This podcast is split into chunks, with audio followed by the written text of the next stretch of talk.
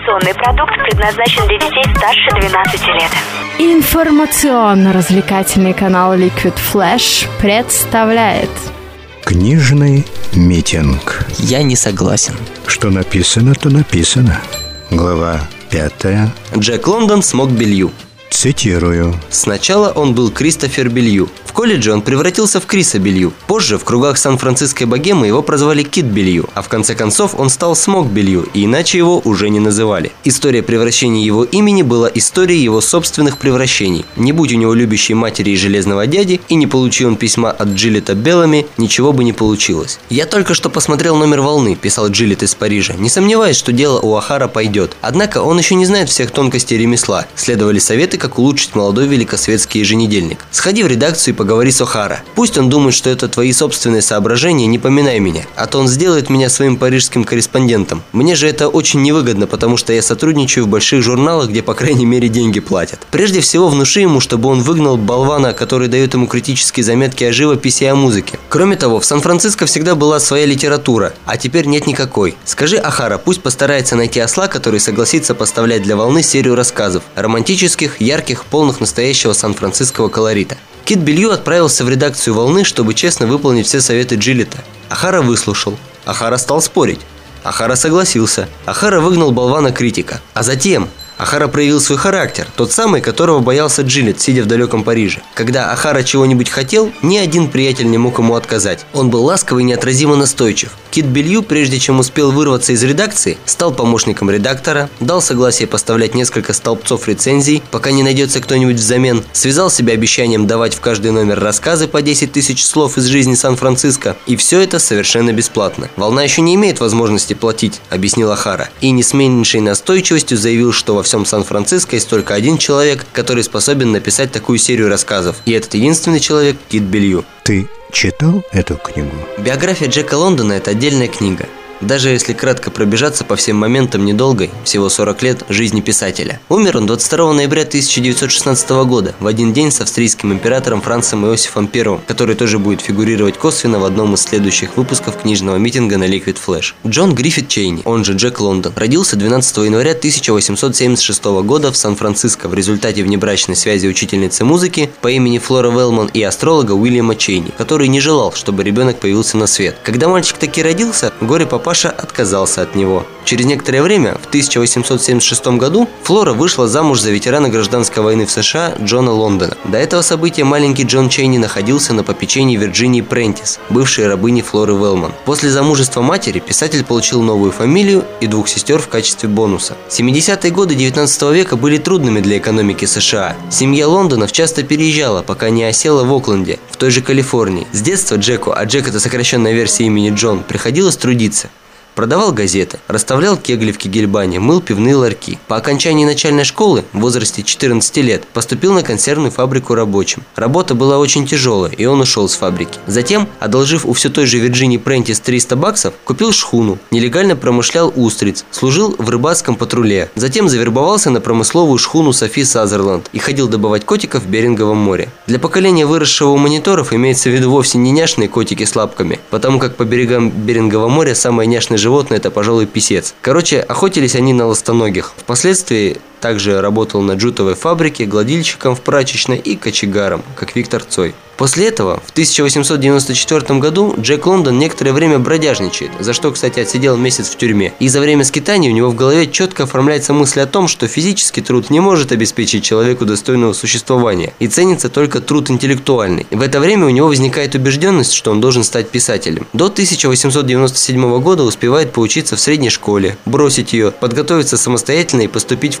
Калифорнийский университет, бросить университет, потому что у него не хватало денег на то, чтобы продолжить учебу. Весной 1897 года Джек Лондон подался золотой лихорадке и уехал на Аляску. Поначалу Джеку с товарищами сопутствовала удача. Опередив многих других золотоискателей, им удалось пробиться к верховьям реки Юкон и застолбить участок. Но золота на участке не оказалось, а застолбить новый до весны не представлялось возможным. И в довершении всего во время зимовки Лондон заболел цингой. В Сан-Франциско вернулся в 1898 году, испытав на себе все прелести северной зимы. Вместо золота судьба одарила Джека Лондона встречами с будущими героями его произведений. Первые северные рассказы были опубликованы в 1899 году, а уже в 900-м была издана его первая книга – сборник рассказов «Сын волка». Автору было всего 23 года. В январе 900 года Джек Лондон женился на невесте своего погибшего университетского приятеля Бесси Мадерн, которая родила ему двух дочерей – Джоан и Бесс. Летом третьего года, влюбившись в Чармиан Китридж, уходит из семьи и в ноябре пятого года женится на ней. В том же году писатель приобрел ранчо в Глен-Эллен, Калифорния, который неоднократно расширял в последующие годы. Увлекшись сельским хозяйством, Лондон пытался создать идеальную ферму, что в конце концов привело его к многотысячным долгам. Чтобы покрыть многочисленные долги, писатель был вынужден заниматься литературной поденщиной, писать низкопробные произведения на потребу популярным журналам. Таковым, по признанию самого автора, явился и сборник рассказов «Смог Белью», с чем я хочу не согласиться, потому что талантливый человек талантлив во всем. И если даже он пишет то, что он считает низкопробным, то все равно получается очень даже ничего. А по мне так замечательно. По закону парных случаев, замечательнейший писатель по другую сторону земного шара в заснеженной России пришел к литературному труду тоже через многие испытания и приключения. Но про Михаила Веллера будет отдельный мой рассказ. А вот еще...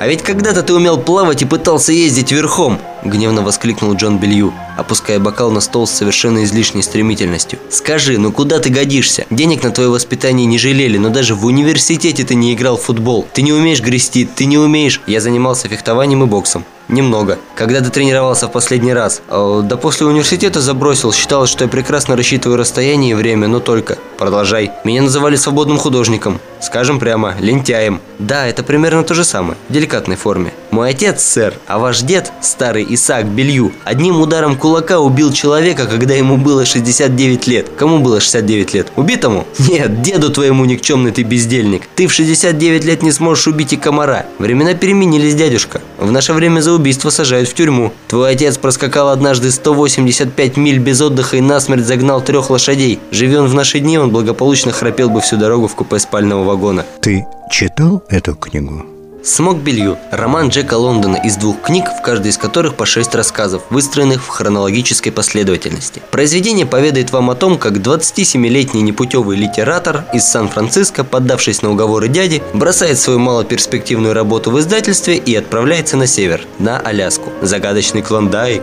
река Юкон, Доусон – все эти топонимы связывает одно словосочетание. Какое? Золотая лихорадка. Крупицы и самородки металла желтого цвета встречаются в реках Аляски. Тысячи и тысячи людей вместе с Кристофером Белью сошли на берег в Дае, чтобы встретиться с этими крупицами и частицами. И по Челкутской дороге отправились промышлять счастье. Хилый, богемный, Крис вместе со всеми, взвалив на плечи тяжеленную поклажу, отправился в длительный и утомительный переход. Первое знакомство с тяжелым трудом, первая закалка воли и тела, первое испытание на пути к становлению настоящего мужчины. Сильного, ловкого, никогда не теряющего присутствия духа. Дальнейшие события, описываемые в книге, покажут, что не золото было целью Смока. Такое имя он получит на севере, а новая жизнь, простая и настоящая. Будут взлеты и падения, новые друзья и настоящая любовь. Будут авантюры, комичные, откровенно грустные ситуации. Люди вокруг будут веселиться и умирать, потому что север жесток и не прощает ошибок. Но и покоряется север тому, кто не сдается. Пережить все это вместе со Смоком можно будет, прочитав эту замечательную книгу. На самом деле книга несет очень много сильных впечатлений, которые вы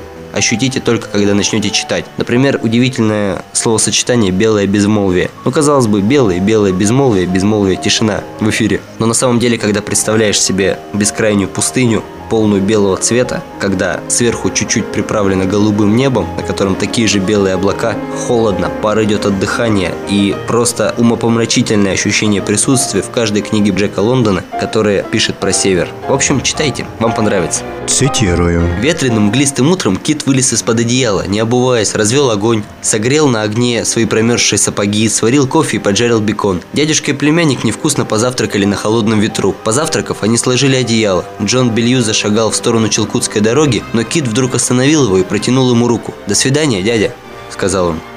Джон Белью удивленно взглянул на племянника и выругался от удивления. «Не забывай, дядюшка, что теперь я смог», – внушительно проговорил Кит. «Но что ты задумал?» Кит махнул рукой на север, в сторону бурного озера. «Не имеет смысла возвращаться, когда зашел так далеко», – сказал Кит. «Я почуял запах мяса, и оно мне по вкусу. Я иду дальше». «У тебя нет денег», – возразил Джон Белью. «И никакого снаряжения. Я нашел работу. Кристофер смог Белью покажет себя. Он нашел работу. Он теперь слуга джентльмена. 150 долларов в месяц на всем готовом. Он отправляется в Доусон в обществе двух джентльменов, джентльменов и еще одного слуги. Отправляется в качестве повара, лодочника и чего угодно. А Охара со своей волной может убираться к дьяволу. До свидания. Пораженный Джон Белью слабо пробормотал. Ничего не понимаю. Говорят, в бассейне Юка нанимала медведей, объяснил Кит. И у меня всего только одна смена белья, и мне хочется медвежатины. Прощайте. Стоп. Снято.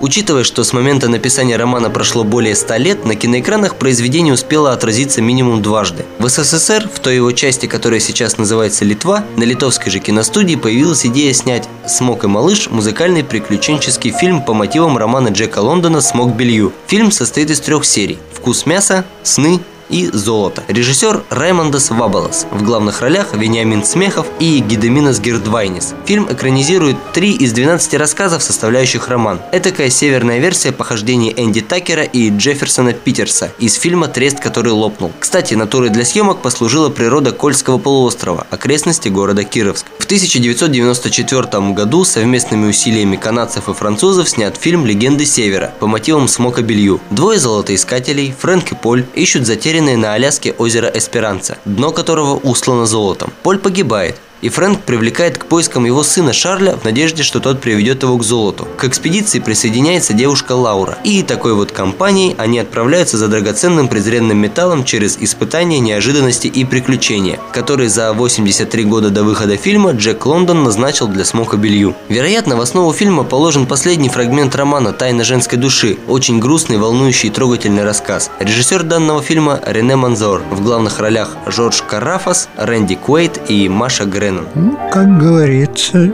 Нашел очень интересное высказывание, своего рода рецензию на «Смог белью» на портале о разумном добром вечном радович.ру. Эта книга прозрачна и ясна, как холодный северный воздух. Добродетели героев простые необходимы, как хлеб. Мужество, милосердие, терпение, уважение к женщине, верность. Главное зло в человеке – это эгоизм и жажда наживы. Здесь уже звучит любимая Лондоном тема о сильном белом человеке, который подчиняет себе и обстоятельства, и более слабые натуры, но она не заглушает всего остального. Например, тему природы. Кажется, что Джек Лондон любил не столько природу, сколько ее силу и ее проявление этой силы. Бури, водопады, неистовые горные реки, морозы. Его описание севера настолько достоверно и захватывающе, что кажется, будто ты тоже вдыхаешь этот морозный воздух и видишь перед собой ледяные шапки гор или заснеженные бескрайние равнины. Хочется окунуться в эту почти первозданную чистоту вслед за смоком белью. Лондон как будто искренне верил, что природа спасает человека, а цивилизация его разрушает. И его поздние произведения полны тоской по глубине, силе и целебной мощи природы. Рассказы Джека Джека Лондона не только просты, но и невероятно увлекательны. Поэт силы, поэт воли Лондон создал прекрасные произведения, которые напоминают нам, людям цивилизации, о героизме, о борьбе, о силе человека. Очень правильно сказано. Можно было не делать передачу, просто зачитать эти три абзаца и было бы всем счастье. Но добавим немного отзывов от менее искушенных в написании рецензий, но не менее усердных читателей с просторов сети интернет. Даша Смайлик. Слитно. Это одна из моих самых любимых книг. Она полностью изменила мое мнение о книгах про север. Раньше я думала, что читать их очень скучно, но оказалось совсем не так. А дальше так, капслуком. Всем советую прочитайте «Смока белью», не пожалеете. То есть север скучно, юг весело, запад демократия, восток балалайка, медведь и слава великому Сталину. А кто не согласен, того на север, где скучно. Эмеральды.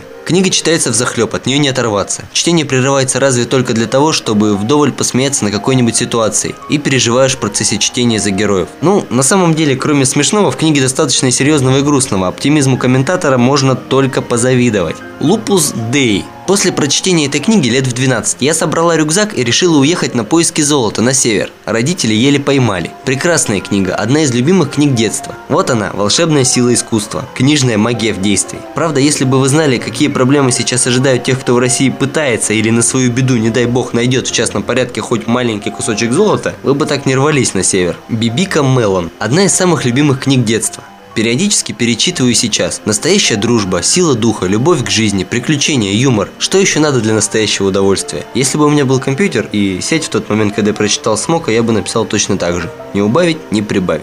Кому как? Буду краток. Книга для ценителей приключенческой романтической литературы. Изумительная динамика, баланс пейзажа и действия выдержан так, что вас буквально затягивает в водоворот событий. И действительно, довольно трудно оторваться. Единственный минус когда перевернута последняя страница, остается ощущение горечи от того, что больше не встретишься с полюбившимися героями в каких-то иных приключениях. И в качестве финала моего рассказа цитата, потому что не хочется что-то писать, советовать. Знаете, достаточно один раз услышать, чтобы потом не менее несколько раз прочитать. Цитирую. Зрелище было неутешительное. Смог оброс бородой, но видно было, что лицо у него жестоко обморожено, черно-багровое и все в струпьях. Щеки провалились, и даже сквозь бороду и усы, кажется, можно было пересчитать все зубы под натянувшейся кожей. Также туго она обтягивала и лоб, и скулы под глубоко запавшими глазами. Клочковатая борода была не золотистая, как бы ей полагалось, а грязно-черная, опаленная у костров на привалах и вся в копоти. «Давай, укладывай вещи», — сказал Смок. «Мне надо идти. Ты же слаб, как младенец. Ты не можешь и шагу ступить. И что за спешка?» «Малыш,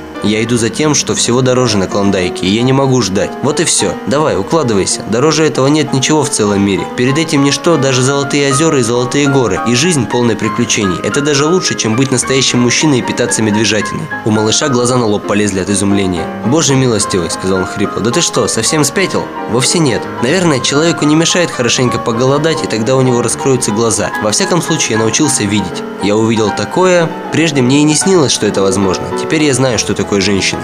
Малыш уже открыл рот, губы его насмешливо вздрагивали, глаза смеялись, но смог не дал ему сострить. «Не надо», — сказал он мягко. «Ты не знаешь, а я знаю». И малыш удержался от шутки. Код скрипси-скрипси. Что написано, то написано. Услышимся на Ле.